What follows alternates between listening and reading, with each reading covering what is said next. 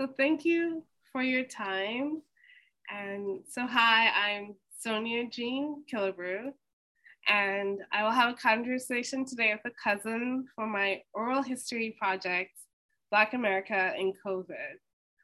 I started this podcast during Black History Month of 2022 because I wanted to provide a platform for Black Americans to share their stories about living or working or going to school during the COVID 19 pandemic. I also wanted to provide a space for people to memorialize someone who was a Black American who sadly lost their life to COVID 19 or passed away during the pandemic.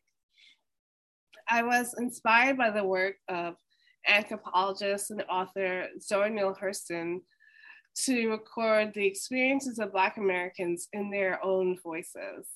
My goal is to get my recordings into museums such as the Smithsonian Museum of African American History and Culture. And I'll share a little bit about me, my family. My dad was African American and Indigenous American. He grew up in Philadelphia, and his ancestors came from Georgia, where they were slaves. My mom is Jamaican American. She's a retired New York City teacher. My grandmother was a Jamaican teacher for 20 years. And then she moved to New York, where she was again another teacher for 20 years, again, an art teacher. And my great grandmother in Jamaica, she was half Irish woman, half Black. And she was a teacher up until she got married in the late 1800s and then she had to stop working because it was not considered respectable for a married woman to work in the 1800s. And I always think it's ironic because my mother started working as a teacher after she got mm. married, like in the 19, I think in the 1990s or 80s. Okay. Started teaching. So, without further ado, I'm really excited to speak with my cousin. Please tell us your name and where you're from.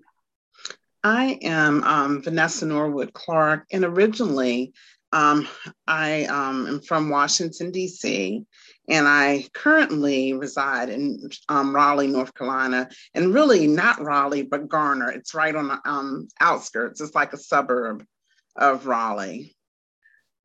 And yeah. do you identify as Black American or Jamaican American? A hundred percent Jamaican American a hundred percent Jamaican American. I love it. And what was it like for you living and working in North Carolina in 2020 and 2021? Um, it was interesting. Um, COVID really shook things up. I, I can remember um, distinctly um, when we recognized that COVID was a major issue. Um, it was a major issue well before I realized it. I, I remember I was actually in Richmond, Virginia, and um, I was just, I had just driven up for a sorority conference, and the sorority conference was canceled, you know, prematurely. And um, didn't get our money back. We had to, you know, go back home. And at that point, um, that same weekend, we were notified by the school that we had to shift gears and go remote. So that was interesting because um, I work at a Montessori school. So the whole premise behind Montessori is that everything is hands on. And so we were not only presented with the dilemma of COVID and not really being able to um, go back to school and teach our kids, but also with the dilemma of um, returning their items. So it was right um, in Mar- around that March time, and um, we we knew that we could not have the kids come back in school, so we had to clean out 30 lockers Um, and each kid received a bag. And, you know, it was interesting to kind of see that halfway point, or even more so, um, where the kids had started school and all their personal items, and just to have to take everything and, you know, put it in a bag. Um, so that was that was interesting. So that was one thing that even after they told us that we were no longer going to be in person, we did have to come back to the school to do. Um, but just kind of going back to the whole thing of shifting from, you know, hands-on learning in the classroom and then the expectation of teaching Montessori online.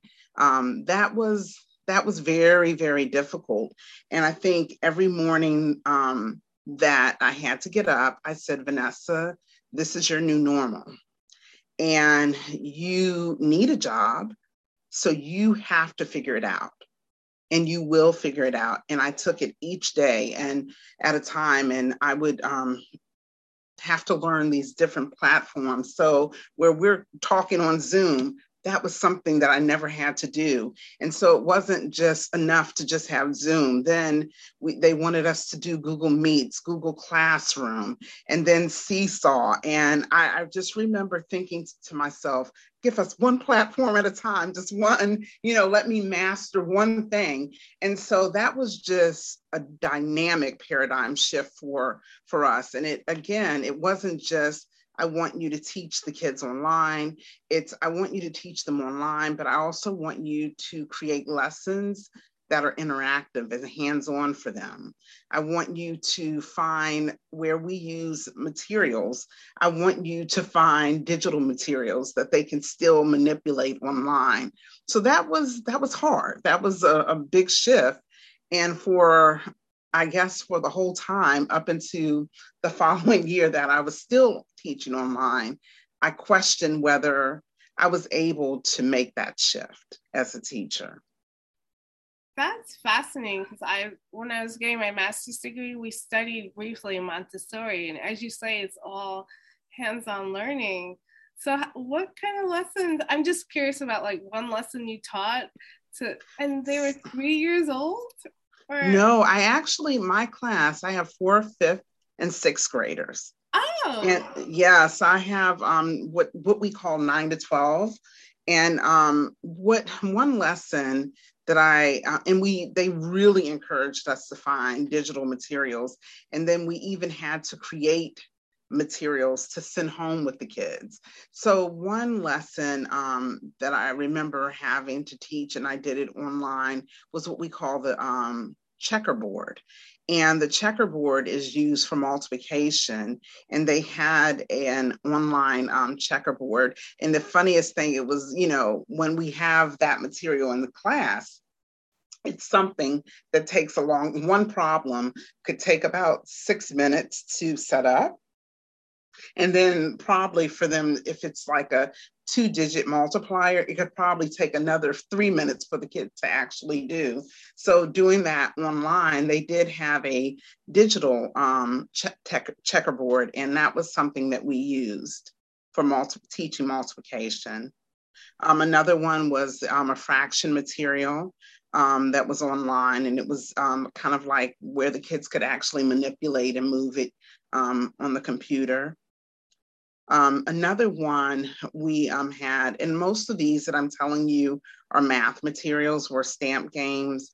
Um, with history, we did a whole lot of timelines, but again, um, it, we were encouraged because it is a Montessori school to be able to have something that they could manipulate. Wow, I just want to commend you, and I might start crying because I get emotional at the the challengings that teachers face in learning digital platforms because as you said google meet was new zoom was new seesaw. And not only did you have to learn a new platform you had to learn how to engage students in this new platform which is you know that is hard work because your job literally changed overnight. So i just want to commend you and honor that the challenge. Thank you. Yeah. Um let's see and now in 2022, I'm, well, I don't know if the pandemic has ended yet, but uh, over the these two years, I wanted to know if you sadly lost anyone and if you'd like to share a story about them. I've I've actually lost um, a few people, um, but one that I can um, definitely share a story about um, was my cousin David Blagrove, and um, he was a nurse in New York, and it was around not too long from this time. It was in uh, right in at the beginning of April, and um, he he was sick, and then Robert, you know, um, called my sister and said, you know, David is sick. You know, he's not wanting to go to the hospital. And he actually you know was working with covid. It was early on um, when covid had just you know was really hitting new york. And he um, was working with covid patients and he saw um, what happened to these covid patients.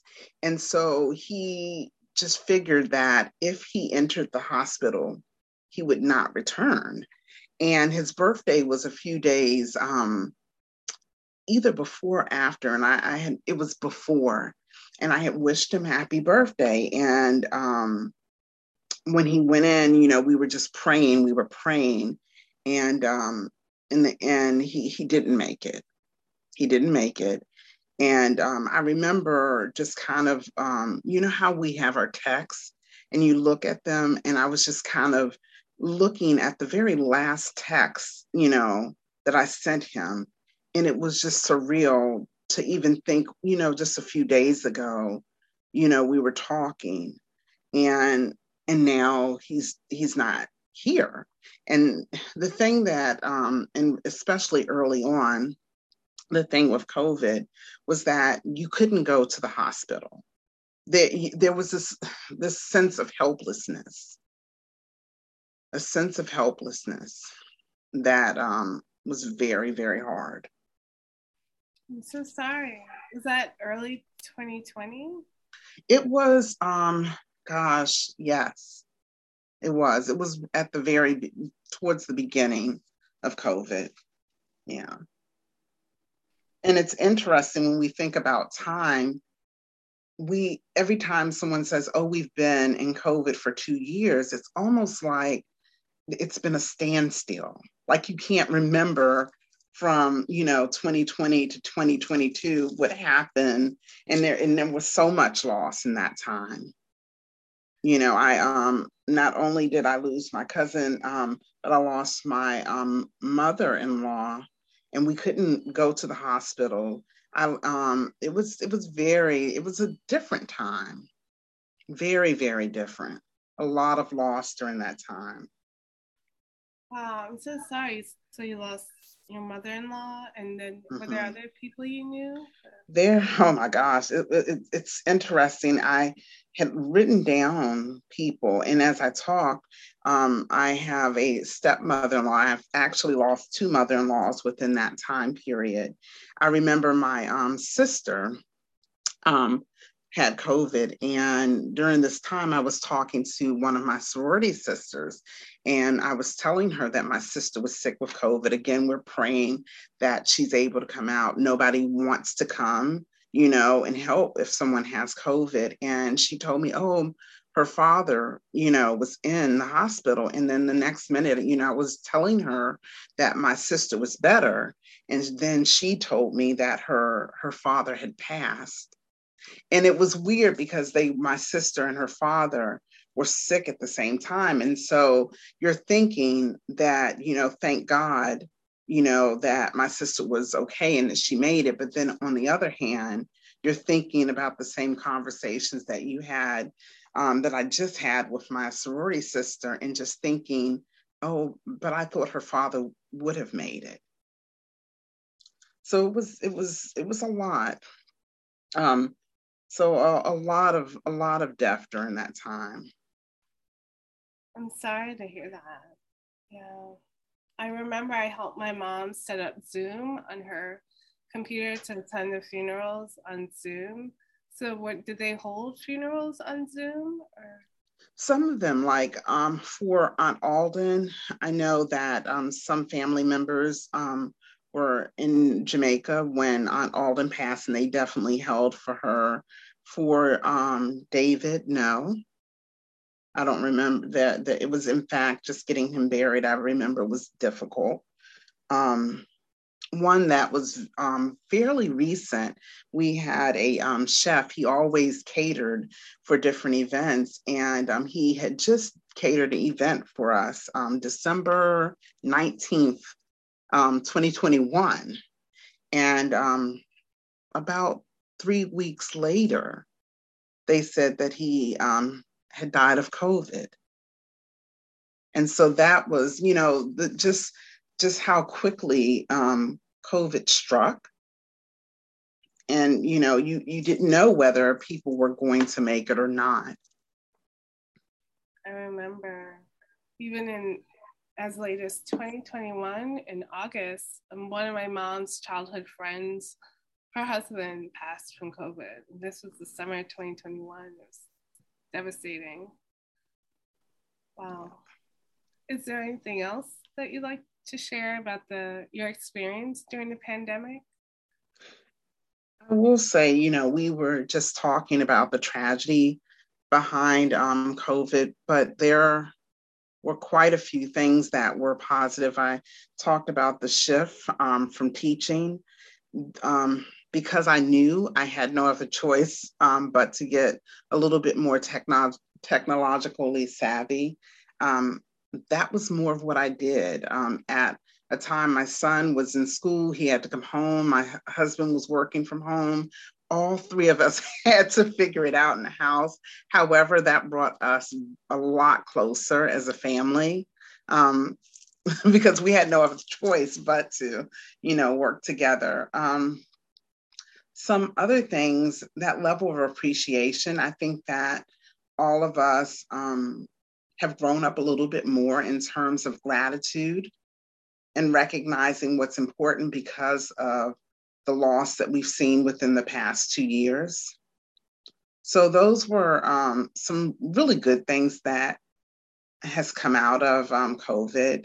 And even just thinking about now, we um, here in North Carolina, um, the mask mandate is over. And so the kids have an option to wear a mask or not. But it's interesting, even um, some of the students are not for masks because I wear mine every day.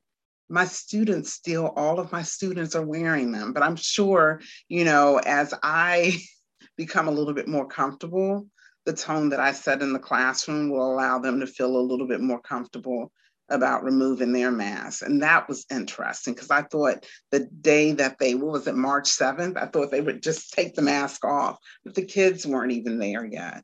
So we'll see. Wow. It's interesting. We're all experiencing the, such parallel experiences working in person some people are still wearing masks, some people are not, and just trying to get comfortable with this new normal, as you said. Mm-hmm. Thank yeah.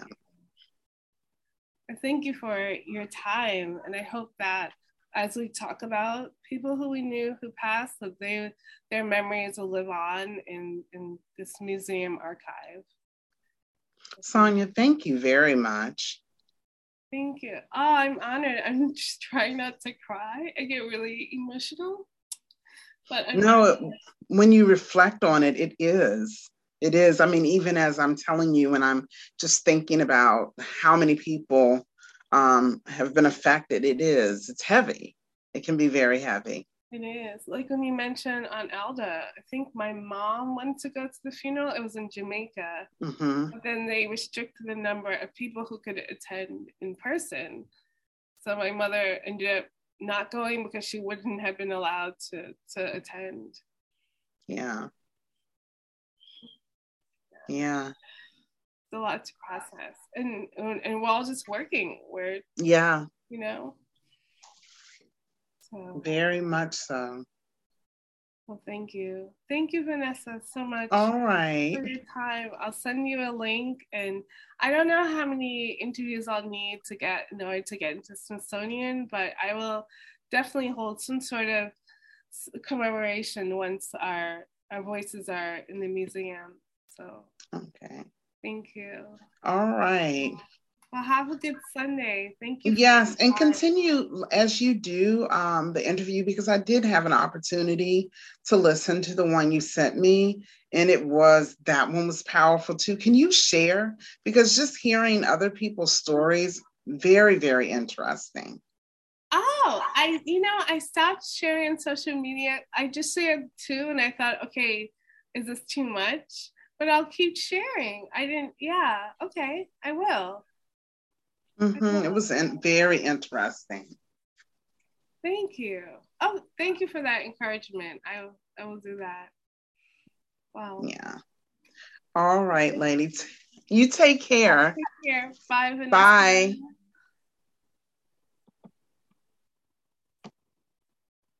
Well, thank you. My name is Sonia Jean Killebrew, and this is my oral history project, Black America in COVID.